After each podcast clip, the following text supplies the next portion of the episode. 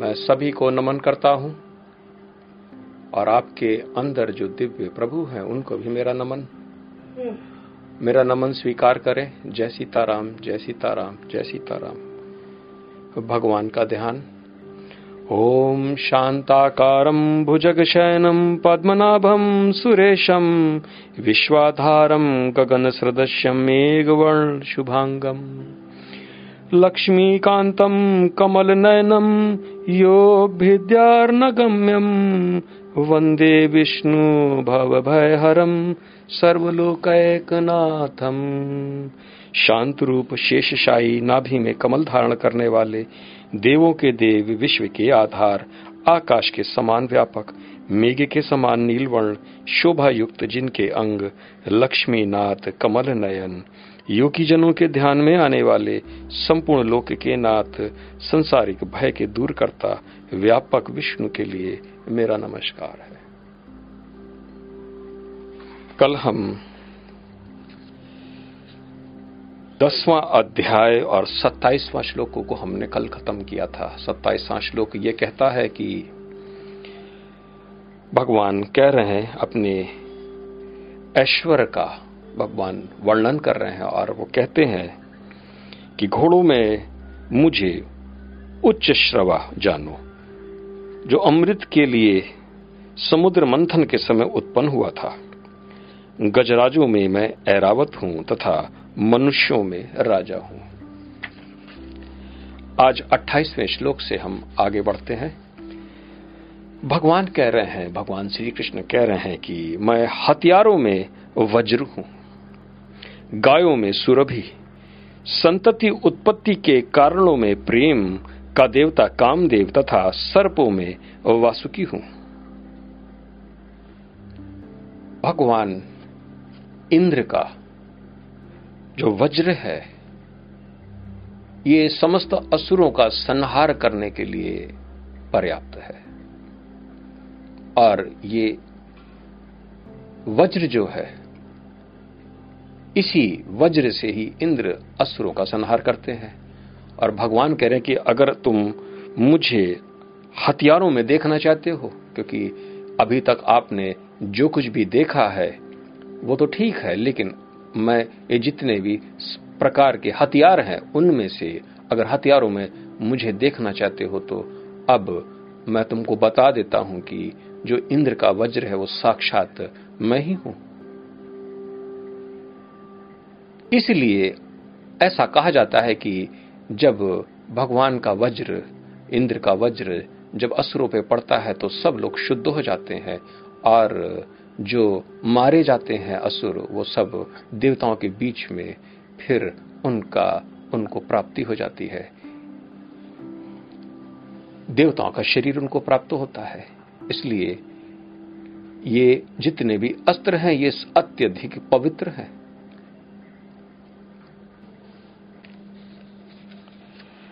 भगवान पुनः कहते हैं कि गायों में मैं सुरभि हूँ। सबसे उत्तम गाय सुरभि मानी जाती है। ऐसा कहा जाता है कि ये गाय वैकुंठ लोक और कृष्ण लोक में ये गाय सदैव रहती और इसी सुरभि गाय के साथ ही भगवान श्री कृष्ण अक्सर बांसुरी बजाया करते थे। और ये वही गाय है जो हम लोग तस्वीरों में देखते हैं, जो भगवान श्री कृष्ण के साथ ये सुरभि, इसी को सुरभि कहते हैं। भगवान कह रहे हैं कि अगर गायों में तुम देखना चाहते हो तो वो सुरभि गाय, ये मैं ही हूँ। भगवान पुनः कहते हैं कि संतति उत्पत्ति के कारणों में प्रेम का देवता कामदेव तथा सर्पों में वासकी हूँ। स्त्री और पुरुष का जो आलिंगन है, इसी को हम काम के रूप में जानते हैं।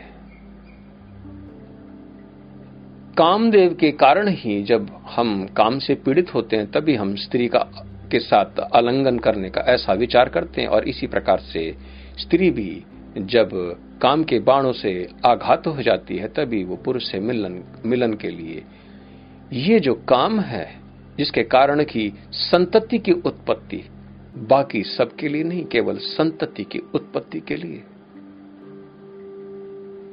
और यही भगवान काम के स्वरूप में स्वतः है। यही काम जब कृष्ण भगवान के पुत्र के रूप में, ये पुनः प्रद्युम के रूप में अवतार हुए, जब इनका शरीर नष्ट हो गया था, शंकर भगवान ने भस्म भूत कर दिया था इनको। तो ये भगवान कृष्ण के ही पुत्र के रूप में ये अवतीर्ण हुए प्रद्युम ही काम के स्वरूप थे और पुनः ये अपनी पत्नी रति से मिले। भगवान कह रहे हैं कि सर्पों में मैं वासुकी हूँ। ये वही वासुकी जो कि समुद्र मंथन पे और ये वासुकी, उसके पश्चात ये पाताल लोक में निवास करते हैं।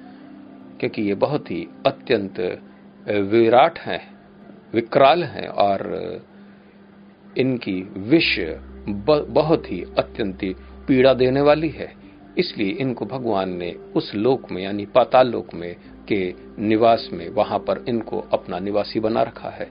पाताल लोक में वासुकी का और अन्य महा भयंकर सर्पों का निवास है पाताल लोक में।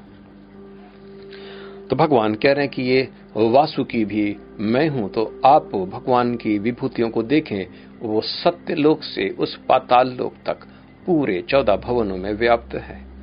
आप भगवान को समझ ना पाएँगे, क्योंकि भगवान सबको पिरोए हुए हैं, सूत्रधार हैं, सब में है।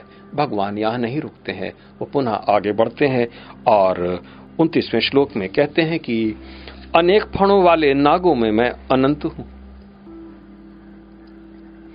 और जलचरों में वरुण देव हूँ। मैं पितरों में अर्यमा हूँ तथा नियमों के निर्वाहकों में मैं मृत्युराज यम हूँ। जो अनेक फन लिए हुए हैं, उन्हीं को हम शेषनाग कहते हैं और शेषनाग कोई और नहीं, बल्कि अनंत है और उस अनंत में भगवान विराजमान रहते हैं। ऐसा कहा जाता है कि एक ब्रह्मांड और दूसरे ब्रह्मांड जो गैलेक्सी है, इसके बीच का जितना भी जो स्पेस है, उसी को शेषनाग कहते हैं। इसलिए जो शेष है, वही शेषनाग और अनंत, इस पूरे अनंत ब्रह्मांड में अलग अलग गैलेक्सीज अलग अलग ब्रह्मांड, ये सब उसी में स्थित हैं। इसलिए भगवान यहाँ पर कह रहे कि अगर तुम अनेक फणों वाले नाग को अगर तुम जो अनंत है, वही शेषनाग उसी में मैं निवास करता हूँ, वो भी मैं ही हूँ। और जब कृष्ण और बलराम ने, दोनों ने जब अवतार लिया तो बलराम अनंत के ही अवतार थे। बलराम और कृष्ण साक्षात भगवान विष्णु के। इन दोनों को मिलाकर ही तो पूर्ण अवतार होता है। भगवान पुनः कहते हैं कि जल चरों में मैं वरुण देव हूँ। वरुण देव जो कि समस्त देवताओं को अपने अंदर वास कराने के लिए और हमारे शरीर के अंदर भी सत्तर प्रतिशत द्रव ये जल ही है और भगवान यहाँ पर इसी प्रकार से हमारे शरीर के अंदर भी देवताओं का न्यास कराए, कराते हैं। वरुण देव ही साक्षात भगवान विष्णु ही है। इसलिए हम लोग कलश की जब की उपासना करते हैं वहाँ पर हम लोग वरुण देव की ही वहाँ पर पुकारते हैं और वरुण देव को ही पुकारने के पश्चात ही समस्त देवताओं को उनमें वास कराते हैं। भगवान पुनः कहते हैं कि मैं पितरों में अर्यमा हूँ। पितृ गण के जो अधिष्ठात्री देव हैं वही उन्हीं को अर्यमा कह, कहा जाता है। वो हमारे सर्वोपरि पित्र हैं और यहाँ पर अर्मा ही यहाँ पर भगवान विष्णु के प्रतिष्ठित मूर्ति है। भगवान कहते हैं, तथा नियमों के निर्वाहकों में मैं मृत्यु राज यम हूँ। अगर हम इस भूलोक की बात करें तो भूलोक के भीतर चार लोग हैं। मृत्यु लोक जिसमें हम लोग खड़े हैं, इसके ऊपर प्रेतलोक और इसके ऊपर जो जो मंडल है ये बादलों के ऊपर से लेकर चंद्रमा तक जो मंडल है, इसी को पितृलोक कहते हैं। और दक्षिण की तरफ़ पर नरक लोक है जो कि पृथ्वी के नीचे तक जाना। लेकिन यहाँ पर भगवान कह रहे हैं कि नरक लोक का जो राजा है, जो प्रेत लोक और नरक लोक के जो राजा है, यम, भगवान यम यमराज, जिनको हम कहते हैं, जो दंड लिए यम दंड लिए रहते हैं और जो न्याय करते हैं। ये न्याय करने वाले कोई और नहीं, बल्कि भगवान साक्षात विष्णु के मूर्तिमान प्रतिष्ठित हैं वहाँ पर वो। भगवान, आप भगवान को ही सब जगह देखते, लेकिन जैसे आपके भाव रहते हैं, अज्ञानतावश, आप उनको नहीं देख पाते हैं। इसलिए जो भगवान को जानते हैं तो वो हर अवस्था में, हर जगह भगवान को देख लेते हैं। भगवान यहाँ तक नहीं रुके। चौदह भुवन के पश्चात भी अब अतल, वितल, सुतल, रसातल, तलातल, महाताल और पाताल के वासी तो बन ही चुके हैं। बता ही चुके कि वह सुखी के रूप में, लेकिन यहाँ पर अतल लोक और इसमें कह रहे कि दैत्यों में मैं भक्त राज प्रहलाद हूँ। प्रहलाद को जब समुद्र में पत्थर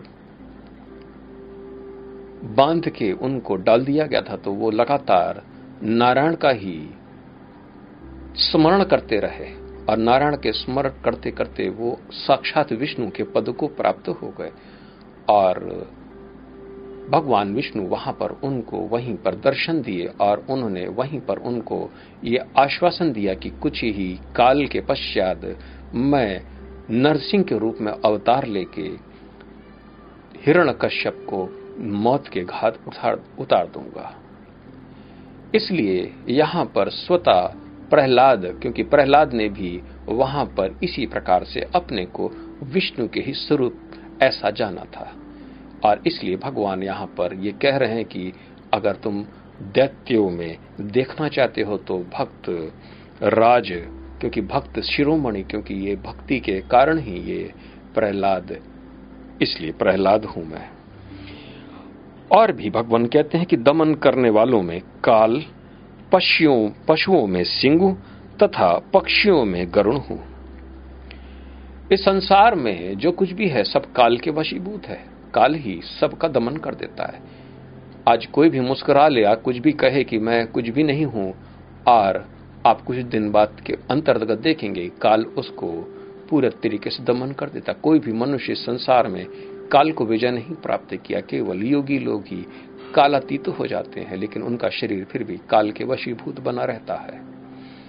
तो भगवान ये कह रहे हैं कि जो दमन करने वालों में मैं काल हूँ। और काल के पश्चात भगवान कहते हैं कि पशुओं में मैं सिंह हूँ, क्योंकि यहाँ पर पशुओं के जो राजा है, उनको सिंह के रूप में ही देखते हैं।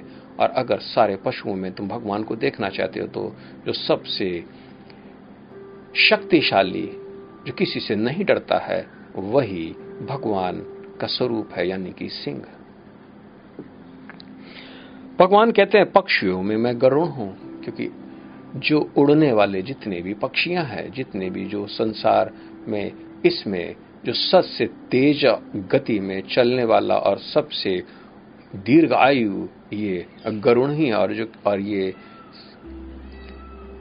सबसे उत्तम ऐसा माना गया है क्योंकि भगवान इसी पे अपना सवारी है। भगवान इसी में बैठकर वैकुंठ को जाते हैं और ये वही गरुण की बात हो रही है। भगवान पुनः इकतीसवें श्लोक में कहते, समस्त पवित्र करने वाले में मैं वायु हूँ। वायु, शस्त्रधारियों में राम, मछलियों में मगर तथा नदियों में गंगा हूँ। वायु की ऐसी एक गुण है जो जहाँ से भी निकलती है, पृथ्वी के गुण लेकर आगे बढ़ती रहती है। और पृथ्वी का जैसा भी गंध होता है, वो अपने में समेट लेती है और उसको थोड़ी देर के बाद निश्चल, नीरव और शांत कर देती है। तो इसलिए वायु से बढ़कर कोई भी पवित्र करने वाला कोई भी साधन नहीं है। आप नहा धो ले इत्यादि, लेकिन अगर जल भी आप उसको ऐसे ही रख दें बगैर वायु के तो वो भी उसमें बदबू सी आ जाती है। लेकिन अगर आप उसको खुला छोड़ देते हैं तो वायु उसके सारे बदबू इत्यादि को भी वो सब हर के उसको पवित्र कर देती है। वायु अत्यधिक पवित्र, और यहाँ पर पवित्र करने पर सर्वे, सर्वोच्च स्थान वायु को प्राप्त हुआ, और यहाँ भगवान कह रहे कि मैं वही वायु हूँ। शस्त्रधारियों में राम, क्योंकि राम ही ऐसे अवतार उन्होंने ग्रहण किया जो कि सारे शस्त्रों से, उन्होंने समस्त ऋषियों के शस्त्र को, उन्होंने सब ग्रहण किया और उस शस्त्र को धारण करने के पश्चात उन्होंने राक्षसों के समूह को नाश कर दिया। खर और दूषण की चौदह लाख चौदह हज़ार राक्षस और बत्तीस करोड़ राक्षस लंका के। ये सब मिलाकर इतनी भारी सेना राक्षसों की भगवान राम ने अपने शस्त्रों के द्वारा सबको खत्म किया था। बत्तीस करोड़ बहुत होता है। बत्तीस करोड़ रावण की सेना बत्तीस करोड़ की थी। भगवान कह रहे हैं कि मछलियों में मगर तथा नदियों में गंगा हूँ। जल में क्रीड़ा करने वाले जितने भी जानवर हैं, उसमें सबसे शक्तिशाली मगर, क्योंकि वो हर जगह, और कहते हैं कि मगर सबसे पुराना जीव है। ये कहते हैं कि ये डायनासोर के समय से भी पहले का है, और अभी भी है। अपने आप को किस प्रकार से वो बचा लेता है?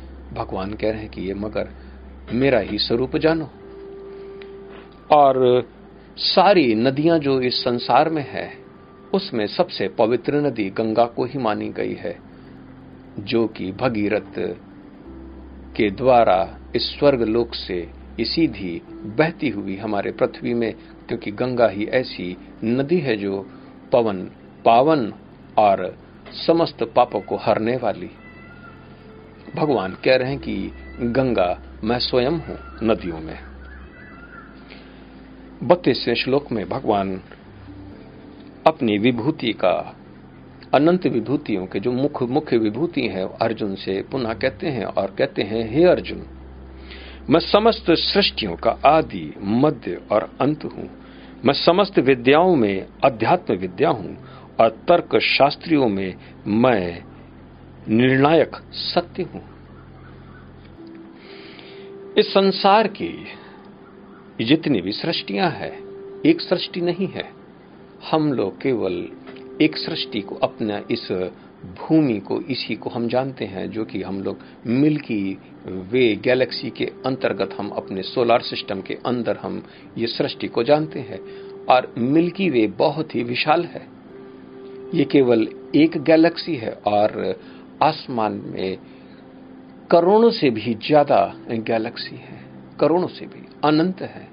और इन सब ब्रह्मांडों के काल, कारक और सृष्टि के उत्पादन में भगवान आदि मध्य और अंत है, क्योंकि ये गैलेक्सी आपस में बनती भी है, आपस में मिलती भी है, एक दूसरी गैलेक्सी आपस में टकराती भी है, और ये सर्वनाश को प्राप्त भी होती है। इसके अंदर सब कुछ नष्ट हो जाता है।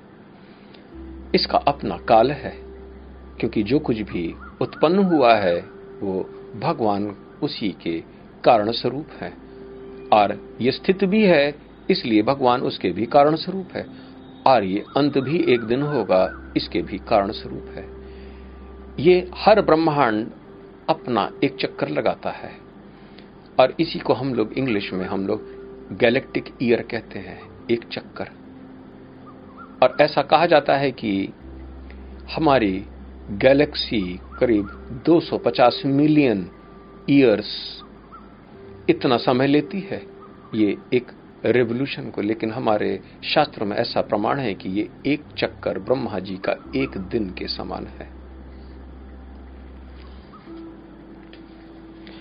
भगवान कहते हैं कि विद्याओं, समस्त विद्याओं में तीन प्रकार की विद्याएँ हैं। अगर हम ज्ञान को देखें, एक अधिभौतिक ज्ञान, एक अधिदैविक ज्ञान और एक आध्यात्मिक ज्ञान।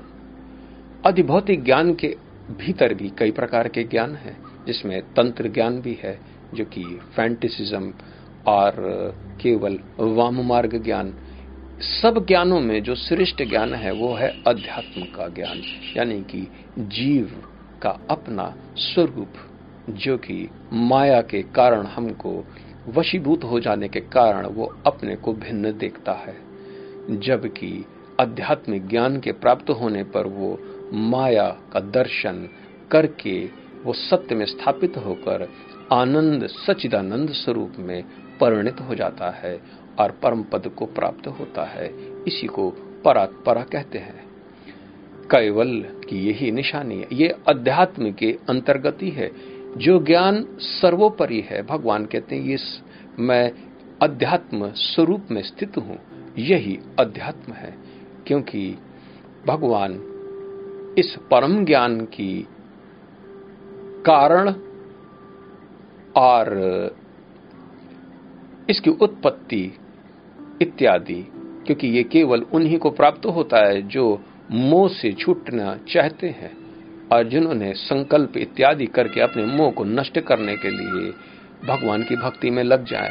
ये अध्यात्म ज्ञान उन्हीं को प्राप्त होता है। अध्यात्म ज्ञान भगवान का ही स्वरूप है, जो क्योंकि ज्ञानी लोग इस अध्यात्म विद्या को ही नमन करते हैं।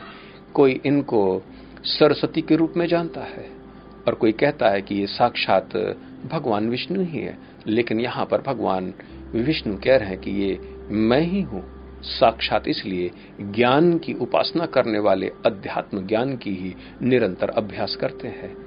और उपनिषद और कुछ नहीं, साक्षात भगवान ही है, साक्षात। इसलिए पुस्तक का सबसे पहले हम लोग नमन करते हैं पुस्तक को। और पुस्तक को पूजा अर्चना के बाद ही हम लोग कथा इत्यादि को हम लोग, इसलिए पुस्तकों को कभी भी हम लोग अपवित्र जगह नहीं रखते। एक धर्म ऐसा भी है जिसको हम लोग सिख कहते हैं, वो अपने गुरु ग्रंथ, उसी को वो साक्षात भगवान का स्वरूप बताते हैं, क्योंकि अध्यात्म ज्ञान उसके अंदर निहित है, ऐसा उनका विश्वास है। भगवान कहते हैं कि तर्क शास्त्रियों में मैं निर्णायक सत्य हूँ। दो विद्वान अगर आपस में तर्क इत्यादि करके किसी अवस्था में सत्य का अनुसंधान करने में अगर वो तत्पर है, जो सत्य उसमें उपस्थित होता है, भगवान वही सत्य है। यानी कि लॉजिक के बाद जो हम इन्फ्रेंस पे पहुँचते हैं, एक हाइपोथेसिस के द्वारा ऑब्ज़र्व ऑब्जर्वेशन और इन्फ्रेंस पे जब पहुँचते हैं, उसी सत्य का हमको दर्शन होता है। वही भगवान कह रहे वो मैं ही हूँ। जितने भी लॉज होते हैं laws of gravitation laws of force laws of gravity mass इत्यादि जितने भी, और इसी प्रकार से ये अधि भौतिक ज्ञान के अंतर्गत भी हम लोग तर्क करते हैं। इसके अलावा हम लोग अधिदैविक ज्ञान के भीतर भी हम देवताओं के स्वरूप और उनके अंग इत्यादि में, न्यास इत्यादि इस नतीजे पे हम पहुँचते हैं कि इस प्रकार से हमको अपने यज्ञ करने हैं। वो जो तर्क के बाद जो हम सत्य को प्राप्त करते हैं, ये सब कुछ भगवान ही है। और अध्यात्म का वो अंतिम छोर जिसमें हम सत्य को अनुभव करते जिसमें हम सोहम तम तत्वमसी अहम ब्रह्मास्मि शिवोहम इत्यादि हम। इस प्रकार से हम वहाँ पर विचार कर विच, विचार करने के पश्चात हम जो उस अनुभव को जो सत्य के रूप में स्थित वो अनुभव जो आत्म साक्षात्कार है इस समस्त सत्य भगवान ही इसलिए सत्य को धारण करना ही धर्म कहलाता है। भगवान पुनः तैतीसवें श्लोक में कहते हैं कि अक्षरों में मैं आकार हूँ। और समासों में द्वंद समास हूँ। मैं शाश्वत काल भी हूँ और सृष्टाओं में ब्रह्मा हूँ। अगर आप संस्कृत के अक्षर लेते हैं या अंग्रेज़ी के अक्षर लेते हैं, जो सबसे पहला अक्षर हमेशा अ आता है, इंग्लिश में हम लोग ए कहते हैं और अरबी में अलिफ कहते हैं। अ से ही उत्पन्न होता है। अगर हम ओम को भी देखते हैं तो सबसे पहला अ ही आता है, आकार। इसी अ को आकार कहा गया, क्योंकि यही जगत के रूप में परिणित है, जो आकार लिए है। अधि भौतिक जगत, यही आकार है। और अगर इनको शब्द के रूप में देखते हैं तो यह अ शब्द, जो प्रथम शब्द है, ये भगवान विष्णु का ही उद्गम स्थल है। इसलिए अक्सर लोग आकार के भीतर भगवान विष्णु के ही दर्शन करते हैं। इसलिए ओम इत्यादि का जब ध्यान किया जाता है तो आ के अंदर भी भगवान विष्णु, उ के अंदर भी भगवान विष्णु और म के अंदर भी भगवान विष्णु। कुछ लोगों का ऐसा मानना है कि आकार, उकार और मकार इस प्रकार से, इन तीनों में ब्रह्मा, विष्णु, महेश इस प्रकार से किया जाता है। लेकिन भगवान कह रहे हैं कि चूँकि ये आकार शब्दों का सबसे पहला शब्द, इसलिए ये भगवान विष्णु है। और भगवान कहते हैं, समासों में मैं द्वंद्व समास हूँ। समास, आखिर समास क्या होते हैं? अगर कोई व्याकरण से अगर कोई पूछे तो आपको ये पता चल जाता है कि समास क्या होते हैं। द्वंद्व समास एक ऐसा समास है जिसमें और, अथवा, या इत्यादि दो शब्दों के भीतर जोड़े जाते हैं और दोनों की द्वंद्वता वहाँ पर प्रमाणित होता है, जैसे रात और दिन। क्योंकि हम लोग इसी प्रकार से बात करते हैं, सुख, दुख आदि। सर्दी या गर्मी, देवता और असुर।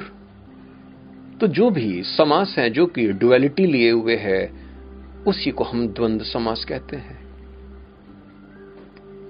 क्योंकि ये सारा जगत इसी में ही व्यक्त है, अभिव्यक्त है। जो मनुष्य इससे भी परे चले जाता है, जो ड्युअलिज्म यानी कि द्वंद्व से अलग जा, चला जाता है, वही भगवान को देख पाता है, क्योंकि भगवान अपनी माया से ही इस सारे संसार में द्वंद्व के रूप में विराजमान है।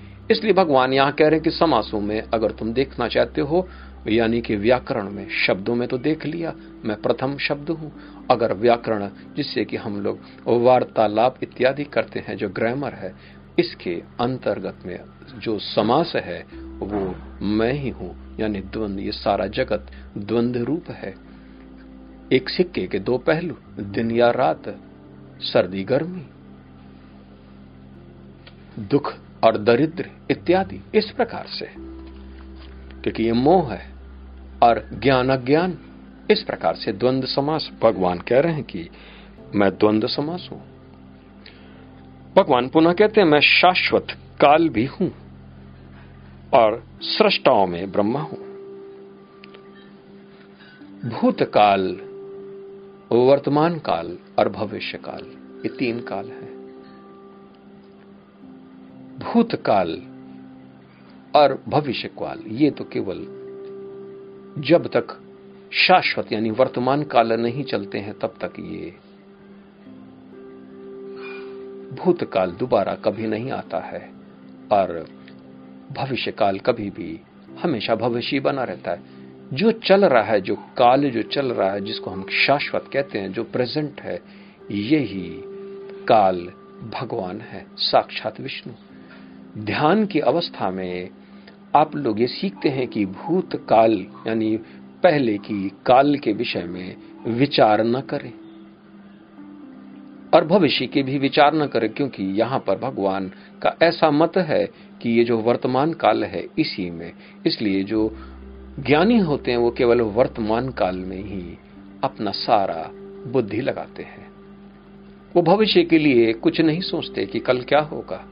उनसे आप जाके पूछेंगे कि कल क्या होगा, वो कहेंगे, आज जी लो कस के आज भगवान का स्मरण कर लो। कल जब आएगा तो भी वर्तमान हो जाएगा, इसलिए वो वर्तमान में ही जीते हैं। और बहुत काल की भी चिंता नहीं करते, वो शोक नहीं मनाते कि मैं पहले ऐसा था, अब ऐसा बचपन के वो मित्र कहाँ चले गए। इत्यादि इत्यादि। आज अभी यही वर्तमान है और मन को जब आप वर्तमान यानी इस शाश्वत काल में अपने को स्थिर कर लेते हैं तो आपके मन से सारे दुख, कलेश इत्यादि सब दूर हो जाते हैं। आप एक स्ट्रेस फ्री जोन में, क्योंकि ये वर्तमान काल में अगर आपका मन टिक जाए तो बस आप प्रभु में स्थित हो गए। ध्यान की अवस्था में यही तो करा जाता है। लोगों को ये बात मालूम नहीं कि आखिर वर्तमान में क्यों टिका जाता है, क्योंकि ये वर्तमान यही शाश्वत काल है, यही पर ब्रह्म परमेश्वर है। हम लोगों की आदत होती है कि केवल पहले का ही सोचें मेमोरीज ओनली ओल्ड मेमोरीज और किसी के जीवन में, वर्तमान में तो जी ही नहीं पाते वो वो केवल पुरानी बातों में उलझे रहते हैं। कभी आपसे मिल जाएँगे तो पुरानी बात करेंगे। कभी पुराने में आपने कभी उनको कुछ गलत बोल दिया हो या कुछ वो आपसे आघात हो गए तो वो उसी की चर्चा लगातार करते रहेंगे। और कल, परसों दुनिया भर के सपने आज ही वर्तमान में देखने में लग जाएँगे कि ऐसा मेरे साथ कल होगा, उसके लिए मैंने ये प्लान बना रखा है, और इसी में जीते हैं। वर्तमान में केवल बुद्धिमान ही जीता है। क्योंकि वो भली भांति जानता है कि भूत और भविष्य ये दोनों केवल प्रपंच मात्र है, यानी कि ये कभी भी न थे, केवल वर्तमान। और वर्तमान बहता चला आ रहा है, जिस प्रकार से नदी। अब हमको क्या प्रयोजन कि इस नदी के बहने के स्थान पर पहले क्या था, और आगे जब नदी सूख जाएगी तो क्या होगा? नदी तो हमारे जीवन है। इसी प्रकार से हमको सोचना है, ये वर्तमान अति उत्तम है। हालाँकि हमारे वेदों के अंतर्गत कुछ ऐसा भी बोला गया है कि अगर भूत के विषय में अगर आपका ध्यान जाता है तो आप प्रायश्चित करें, क्योंकि भूत काल में आपने जो भी पुण्य किए हैं, उसको स्मरण तो आप न कर पाओगे। और जो पाप किए हैं, वही आपके ऊपर आच्छादित तो होगा, इसलिए भूतकाल से निवृत्त होने के लिए प्रायश्चित क्योंकि बार बार अगर कोई ध्यान आपको पुराना भटका रहा है तो आप प्रायश्चित करें। अप्रायश्चित करते ही आप भूतकाल से निवृत्त हो जाते हैं। और अगर भूतकाल में अगर आपने बहुत से अच्छे अच्छे कर्म किए हैं तो आप हमेशा भविष्य में सोचते हैं कि इसका फल कब प्राप्त होगा, यानी आशा से बंध जाते हैं। तो जैसे ही आप भूतकाल से निवृत्त हो जाएँगे तो आप आशाओं से भी निवृत्त हो जाएँगे। और इसी कारण आपका मन एकदम से संतोष को प्राप्त होगा। कल की बात न करें और कल यानी कि भूत और कल का मतलब भविष्य, इन दोनों में इसको ध्यानपूर्वक समझ लें। आज अभी यही वास्तविक सत्य है और यही ब्रह्म स्वरूप है, यही पर ब्रह्म ओंकार स्वरूप है और यही भगवान विष्णु है। भगवान इसी अव्यक्त काल में अपने को व्यक्त किए हैं। भगवान कहते हैं, सृष्टाओं में मैं ब्रह्मा हूँ। हम लोग भी कुछ ना कुछ हमेशा इस सृष्टि के भीतर हम लोग भी कुछ ना कुछ रचनाएँ करते रहते हैं। कोई झूठ का ताना बना बुनने में लगा रहता है। कोई इस संसार में नई वस्तुओं की आविष्कार में तत्पर है। कोई भगवान की प्रेमा भक्ति में वो भी कुछ ना कुछ भगवान के लिए कुछ यज्ञ करने के लिए आतुर होता है। और कोई अपना और भी ज्ञान पाने के लिए कोई चेष्टा में लगा रहता है। ध्यान पूर्वक देखें तो हम लोग सब कुछ ना कुछ नया करने की सोचते हैं। लेकिन भगवान, ब्रह्मा सबके परम, क्योंकि यही इसी सृष्टि के मूल वाहक, इस सृष्टि के रचयिता है।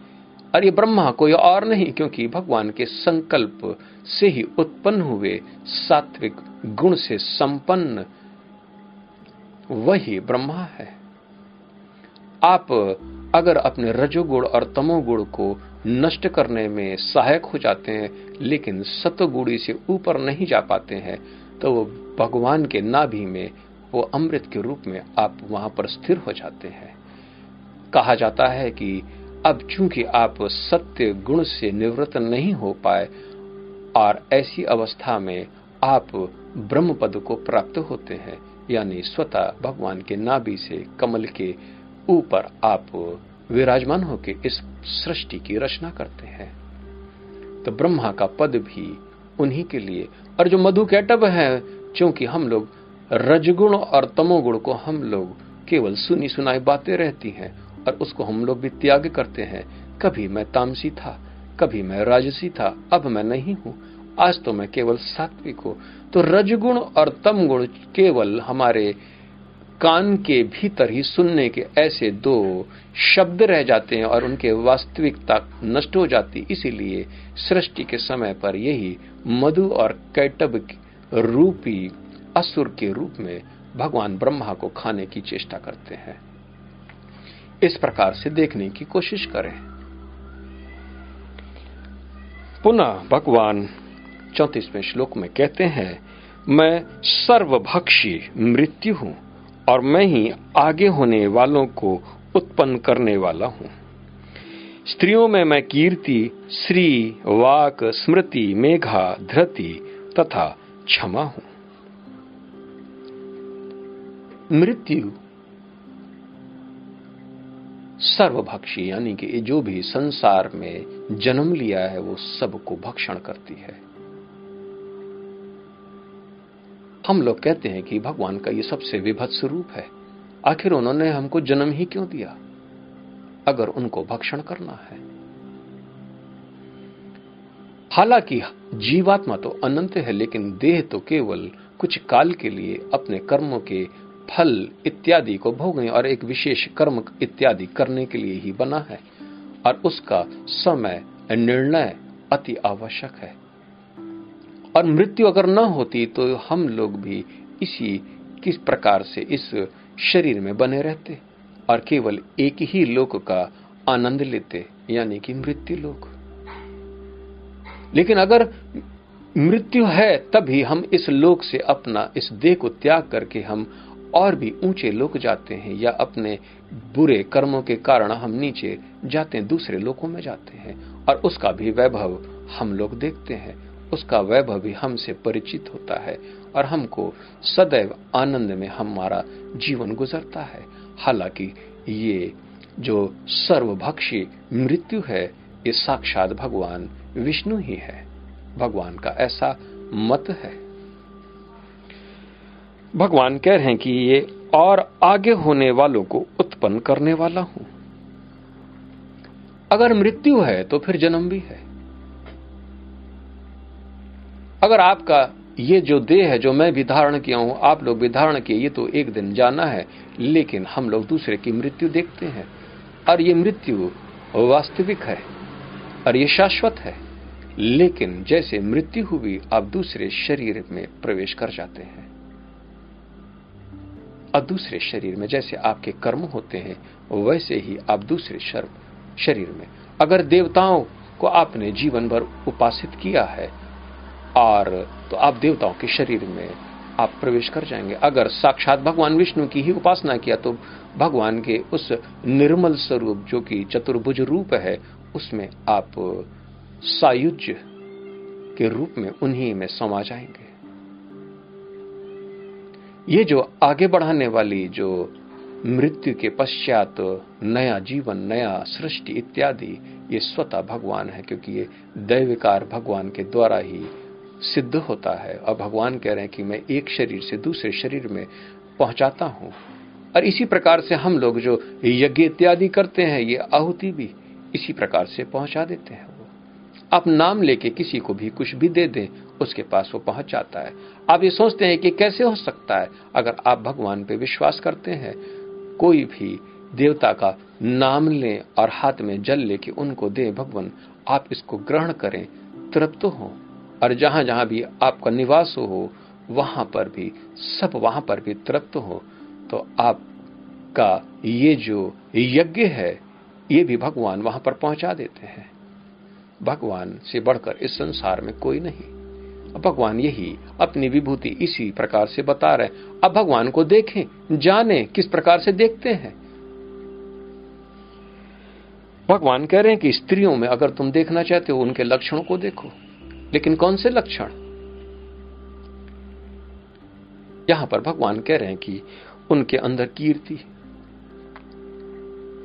उनके अंदर श्री, यानी कि लक्ष्मी का स्वरूप, उनके अंदर वाक जो मनोहर बोलती है और उनकी स्मृति, स्त्रियों की स्मृति सबसे तेज होती है, उनकी पुरानी से पुरानी बात आप भूल सकते हैं, लेकिन वो नहीं भूलती हैं, क्योंकि स्त्रियों की स्मृति बहुत ही, कई कई को अपने जन्म जन्मांतर का पहले का वो वरदान याद आ गया, स्मृति।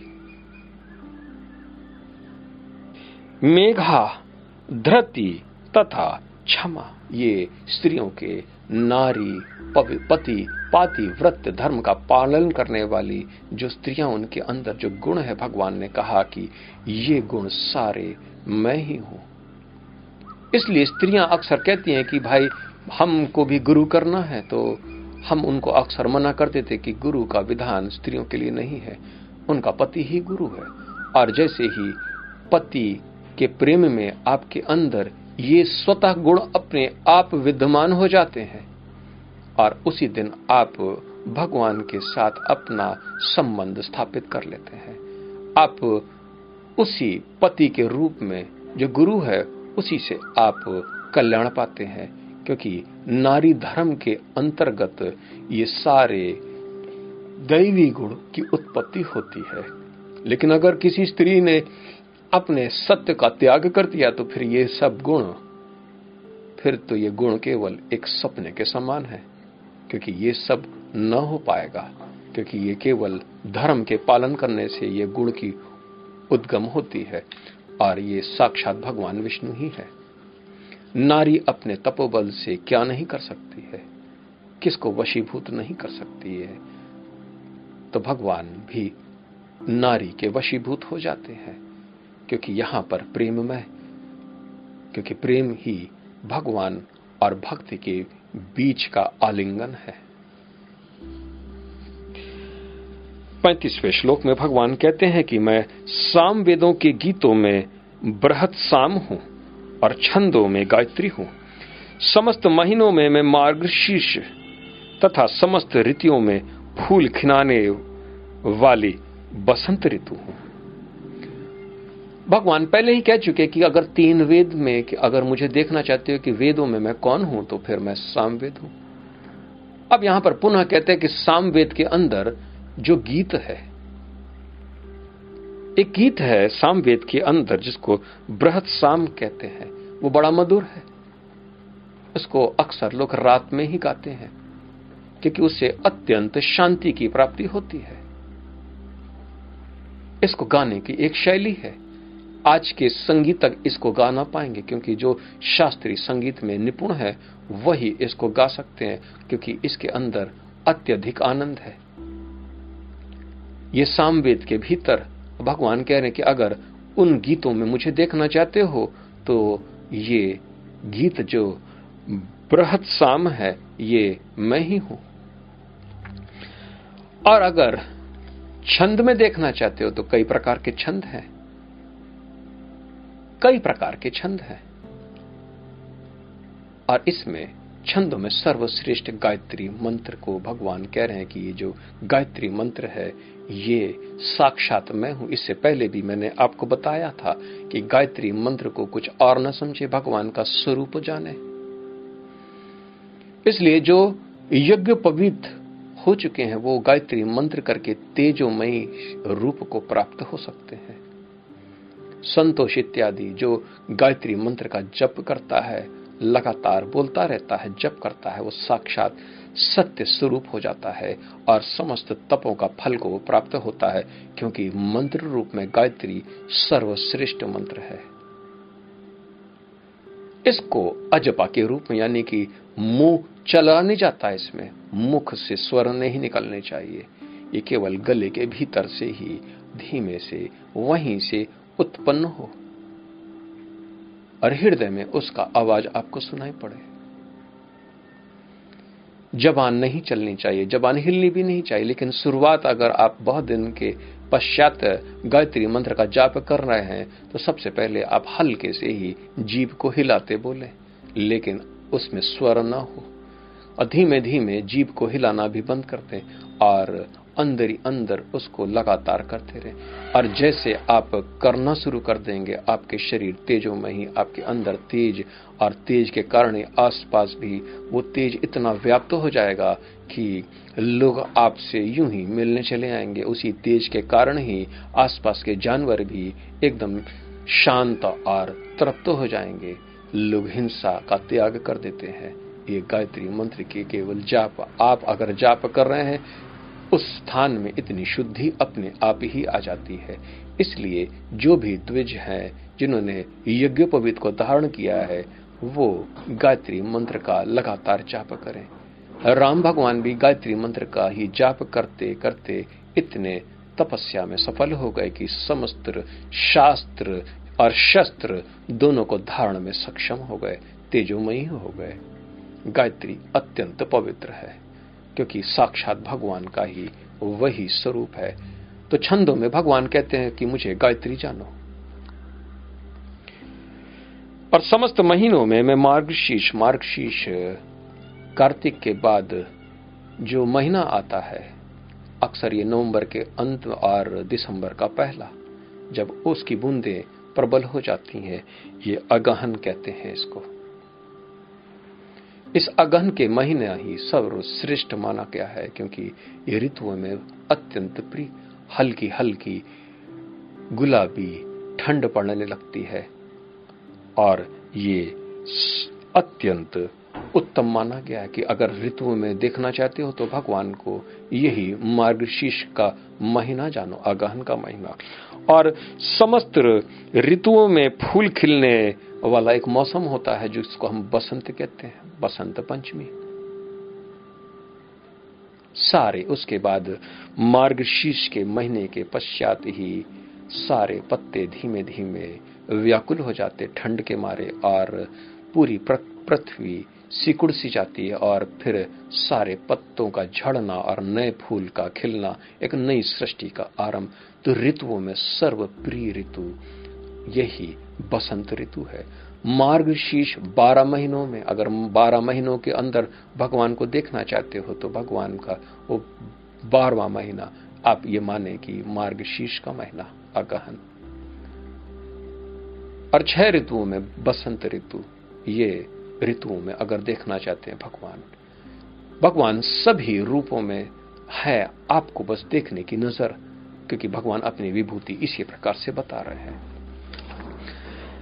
भगवान यहाँ रुक नहीं रहे हैं। भगवान कह रहे हैं कि मैं छलियों में जुआ हूँ और तेजस्वियों में तेज हूँ। मैं विजय हूँ, साहस हूँ और बलवानों का बल हूँ। बहुत से ऐसे व्यसन है जिसको हम लोग कहते हैं कि इसमें रुचि नहीं रखना चाहिए, जिसको हम लोग स्पोर्ट्स एंटरटेनमेंट के अंतर्गत देखते हैं। कोई लड़ता है, कोई दौड़ता है, कोई खेलता है, कोई कूदता है। एक और खेल है जो कि सारा छल कपट के अंतर्गत में उसको देखा जाता है। पर कहते हैं इसमें तो सबसे ज़्यादा नुकसान होता है, लेकिन किसी एक को फ़ायदा भी बहुत ज़्यादा होता है। और ऐसे छल कपट में अगर तुम भगवान को देखना चाहते हो, क्योंकि आपने भगवान को असुर के भीतर भी देख लिया तो फिर जो छल कपट करके इस संसार में वृद्धि को प्राप्त होते हैं तो आखिर वो कैसे वृद्धि को प्राप्त होते हैं? क्योंकि यहाँ पर भगवान कह रहे हैं कि अगर छल और कपट के अंतर्गत आप हमको वो क्रीड़ा के रूप में देखना चाहते हैं तो फिर मैं यहाँ पर जुआ हूँ, जिसको अक्सर हम लोग द्युत कीड़ा कहते हैं, जो कि महाभारत के काल से चला आ रहा है। तो और यहाँ पर भी लोग पत्ते, लूडो इत्यादि कई प्रकार के गेम खेलते हैं। ये वही है जिसमें छला जाता है, सामने वाले को बेवकूफ़ बनाया जाता है। और आप अपनी बुद्धि के प्रयोग से वहाँ पर जीतते हैं। छल, कपट, यहाँ पर दूत क्रीड़ा, इस प्रकार से भगवान कहते हैं। लॉटरी लग गई। बहुत से लोग होते हैं, लॉटरी खेलते हैं और लॉटरी में वो जब धन की उनके ऊपर बरसात होती वो भी सोचते कि आखिर ये कैसे प्राप्त हो गया मुझे? ये भगवान की महिमा थी। और तेजस्वियों में तेज हूँ। तेजस्वी उसे कहते हैं जिसने अपने सारे पुण्य के बदले उसने मुक्ति का मार्ग चुन लिया हो ये तेजस्वी है। और तेजस्वी में भगवान कह रहे कि मैं तेज हूँ। उन लोगों के अंतर्गत जो तेज है, वो साक्षात भगवान है। इसी को हम विवस्वान इत्यादि सूर्य की उपाधि दी जाती है। आप भी आज कर्म कर रहे हैं। कई तीर्थ भी आप जाते रहते हैं। और इस जन्म का लेके अगले जन्म, पिछले जन्म, जितने भी जन्म लिए आपने बहुत से पुण्य कमाए हैं। अगर आप ये कह दें कि हे भगवान, ये सारे पुण्यों का कर्म का फल मैं आपको अर्पित करता हूँ और मुझे आप मुक्त करें तो आप तेजोमयी हो जाते हैं। और जो आपके अंदर मुक्ति की एकदम से चेष्टा करने की जो शक्ति प्राप्त होती है, वही तेज है। आप भी जिज्ञासु बन जाएँगे। आप भी भक्ति में संलग्न हो जाएँगे। फिर अब ये पुराने जितने भी तीर्थ, जाना, मंदिरों में इतने देवताओं की पूजा, अब आपने उसको सब एक साथ खर्च कर दिया। ऐसा जाने। अगर आपके पास बहुत साधन है, आपने मनोवांछित चीज़ लेने के लिए कभी कभी आप सारा धन खर्च कर देते हैं। उसी प्रकार से आप समस्त पुण्यों को वहीं पर खर्च कर देते हैं। या भगवान, आप ये सारे पुण्यों को रख लो और मुझे मुक्ति दे दो। इसलिए हम लोग समर्पण करते हैं। भगवान कहते हैं कि मैं विजय हूँ, जय और विजय। साहस हूँ, साहस किसे कहते हैं? Ability to stand in front of everyone to speak the truth ये साहस है। सबके बीच में खड़े होकर सत्य वचन बोलना ये साहस है। इससे बढ़कर कोई और साहस नहीं है। विभीषण सबके बीच में रावण को इसका परिचय दिया, साहस। क्या आपके अंदर साहस है? आप इसको टटोल लें। आप सबके बीच में खड़े होकर कह सकते हैं सत्य, कह सकते हैं। हम लोग डर जाते हैं, यानी कि साहस नहीं है। सारे दुश्मनों के बीच में खुद चले जाना कि अब मैं तुमसे लड़ूँगा, क्योंकि मैं विजय प्राप्त करने की हिम्मत रखता हूँ, तुम लोगों को मैं नष्ट कर सकता हूँ। यह साहस है और सबसे कठिन है। करेज जिसको कहते हैं दैवी दैवी विभूतियों के अंतर्गत, दैवी गुणों के अंतर्गत ये साहस। मेरे अंदर तो साहस है, मैं पाथ ऑफ़ एनलाइटमेंट और सत्य में बोल रहा हूँ आप लोगों के सामने, जो इस संसार में आज तक कभी नहीं बोला। मैं तो बोल रहा हूँ, मेरे अंदर साहस है। आपके अंदर भी साहस आ जाए तो आप ये जान लें कि यही भगवान नारायण है, साक्षात। आपके शरीर में व्याप्त है। और भगवान कह रहे हैं, बलवानों का मैं बल हूँ। बल, आत्मबल, आत्मधन, आत्मविद्या और आत्मधर्म। ये चार प्रकार के धन ही हमारे अंदर बल के रूप में प्रकट होते हैं, जो आत्मा का लगातार साक्षात्कार करने में अपना जीवन बिताते हैं, वो सबसे बली है। और वही बलवान है, क्योंकि मन के वेग को, प्राण की आवेग को और इंद्रियों के भोग को जो सह लेता है, वही बलवान कहा जाता है। लक्ष्मण भी इतने बलवान नहीं थे, क्योंकि सीता जी के कठोर वचन से लक्ष्मण भी उनके क्रोध को सह न पाए, उनके कटु वचन को सह न पाए और उन्होंने सीता जी को वहीं त्याग दिया और राम को ढूँढने चले गए। अब वो राम की आदेश को पालन न कर पाए। बल बहुत ही उत्तम है। हालाँकि वो बलवान थे, लेकिन मन कभी कभी हमको गिरा देता है। क्योंकि हम कटु वचन सह नहीं पाते, और जब कटु वचन हम सह नहीं पाते तो हम बलहीन होते हैं। इसलिए योगी जो अपने को कहते हैं, वो दोनों को सह लेते हैं, यानी कि निंदा। मान और अपमान। निंदा के जो सुर को सहले वही अत्यधिक बलवान है। एक तो पहले से ही निंदित है। उसको आप सवेरे से लेकर शाम तक गाली देते रहते, अपने नौकर इत्यादि, गधे, पागल, बेवकूफ़, और वो मुँह नीचे करके रहता है। वो बलवान नहीं, क्योंकि वो अंदर कुड़ता रहता है। लेकिन जो सहले अंदर, उसके अंदर किसी प्रकार का विषाद इत्यादि न हो। अब आनंद में फिर भी तत्पर है और वो सोचता है कि ये तो अपनी मूर्ता यहाँ प्रकट कर रहा है। और लेकिन मैं सक्षम हूँ इसके मुख को अभी एक पल के लिए तुरंत बंद करने के लिए। लेकिन वो करे या न करे, ये उसके ऊपर निर्भर है, क्योंकि बलवान हर समय अपना बल को प्रयोग नहीं करते। वो अपने कार में लगे रहते, क्योंकि अगले का हो सकता है कि यही तात्पर्य हो कि आप अपने कार से छूट जाएँ। और सीता का हरण इसीलिए हुआ था क्योंकि वहाँ पर लक्ष्मण अपने कार से विफल हुए। इसलिए वहाँ पर अक्सर राम भगवान ने उनको बलहीन के रूप में इस प्रकार से कहा। तो बलवानों के जो बल, कोई और नहीं, साक्षात भगवान विष्णु ही है। भगवान पुनः सैतीसवें श्लोक में कहते हैं कि मैं वृष्णि वंशियों में वासुदेव और पांडवों में अर्जुन हूँ। मैं समस्त मुनियों में, व्यास तथा महान विचारकों में उषाना हूँ। वृष्णि कुल में उत्पन्न हुए वासुदेव के पुत्र बलराम और कृष्ण। या भगवान कह रहे हैं कि ये दोनों, क्योंकि वासुदेव के पुत्र वासुदेव ही कहलाए यानी बलराम भी वासुदेव ही है और कृष्ण भी वासुदेव। एक नारायण और दूसरा शेष। तो भगवान कह रहे ये दोनों मैं ही हूँ। अगर आप इसको अकेला देखना चाहते हैं तो कृष्ण के रूप में, क्योंकि वासुदेव पुत्र दोनों बोले जाते थे और यहाँ पर भगवान वासुदेव ही कह रहे अगर इसको आप ध्यान पूर्वक देखें, हम लोग भी कहते हैं, ओम नमो भगवते वासुदेवाय, क्योंकि जो समस्त वसु में जो व्याप्त है, इसको हम वासुदेव कहते हैं। लेकिन यहाँ पर भगवान एक वंश बोल रहे जो वृष्णि वंशी, यानी कि वासुदेव के वंश भगवान।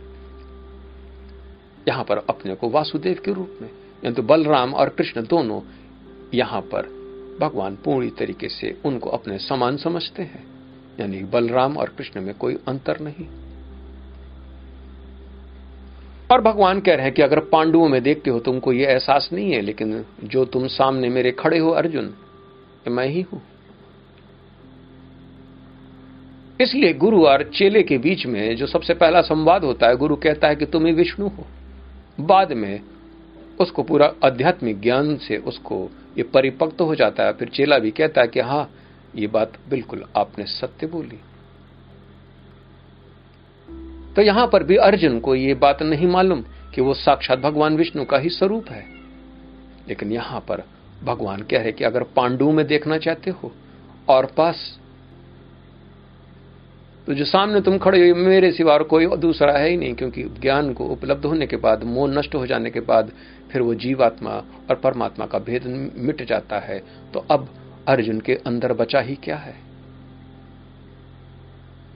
तो एक विष्णु दूसरे विष्णु से कह रहा है कि ये तुम सामने खड़े हो, यही मैं हूँ। आप इसको ताजुब न माने। यही गुरु और शिष्य के बीच में ऐसा ही रिश्ता होता है, क्योंकि गुरु साक्षात पर ब्रह्म परमेश्वरी है, और वो अपने शिष्य से इसी मधुर भाषा में बोलता है, जो सामने तुम हो, तुम में और मेरे में कोई भेद नहीं है। भगवान कहते हैं कि मैं समस्त मुनियों में व्यास, क्योंकि व्यास ही ऐसे मुनि थे जो कि उन्होंने अठारह पुराण, चार वेद को संकलित करके फिर से उन्होंने इसका विभाजन करके आज कलयुग के लिए ये ज्ञान, विज्ञान सब हम लोगों के लिए तैयार रख दिया। क्योंकि कलयुग अति महान कष्ट का समय है, काल है। जिसमें मनुष्य अधर्म के सातवें चरण में अपने को पाता है। और यहाँ पर यह दुर्लभ सनातन धर्मशास्त्र केवल वेद व्यास ऋषि के कारण, और व्यास उसे भी कहते हैं जो भगवान की वाणी को कहने के लिए आसन ग्रहण करता है। जो भगवान की वाणी कहता है, वो भी साक्षात भगवान कह रहे हैं कि वो मैं ही हूँ, उसको ये न जानो कि वो कोई दूसरा है। इसलिए हम लोग अक्सर व्यास की जो पीठ होती है, उसको हम नमन करते हैं, क्योंकि उस स्थान में भगवान की कीर्तन, वाणी इत्यादि का प्रचार हुआ है। उसकी अलग महिमा है। इसलिए मुनियों में अगर देखें तो भगवान कहते हैं कि मैं व्यास हूँ, और पुनः भगवान कहते हैं कि महान विचारकों में उशाना हूँ उशाना हम शुक्र देव को कहते हैं, यानी शुक्राचार्य को कहते हैं, क्योंकि इनके अंदर तर्क और वितर्क और कुतर्क तीनों चीज़ें मिला दें, आपको वो हरा देंगे। और इसी तर्क कुतर्क के कारण ही वो दैत्यों के पुरोहित बने। आप उनको हरा कभी नहीं सकते शुक्राचार्य को, क्योंकि उनके पास हर चीज़ का काट है। इसलिए भगवान कह रहे हैं कि अगर तुम ध्यान पूर्वक देखो, विचारों को, विचारक जो फिलोसफर्स हैं, वो शुक्राचार्य क्योंकि जो शुक्राचार्य को मानते हैं, वो इस संसार में शायद ही वो भगवान को मानते हैं, क्योंकि असुर इन्हीं के बताए हुए विचारों को धारण करते हैं। और इस विचार, विचारक में ये भगवान के सिवा और कोई नहीं है, क्योंकि भगवान अपने को ही यहाँ पर शुक्राचार के रूप में अपने को, क्योंकि ऐसा महान विचारक जो कि एक एक चीज़ को आपको सोचने के लिए मजबूर करते, ऐसा विचारक कोई शुक्राचार के सिवा और कोई नहीं है, और यहाँ पर भगवान कह रहे वो मेरा साक्षात स्वरूप है। विस्मित कर देने वाला, आपको भटका देने वाला, इस प्रकार से। भगवान की विभूतियाँ यहाँ समाप्त नहीं हो रही, लेकिन यहाँ मेरा समय समाप्त हो रहा है। मैं आपसे आज्ञा लेता हूँ और कल अड़तीसवें श्लोक से मैं इसको पूरा समाप्त करने की कोशिश करूँगा और नया अध्याय, यानी कि विराट रूप में मैं प्रस्थान करूँगा। तब तक के लिए मुझे आज्ञा दे, मेरा नमन स्वीकार करें। जय सीताराम जय सीताराम जय सीताराम।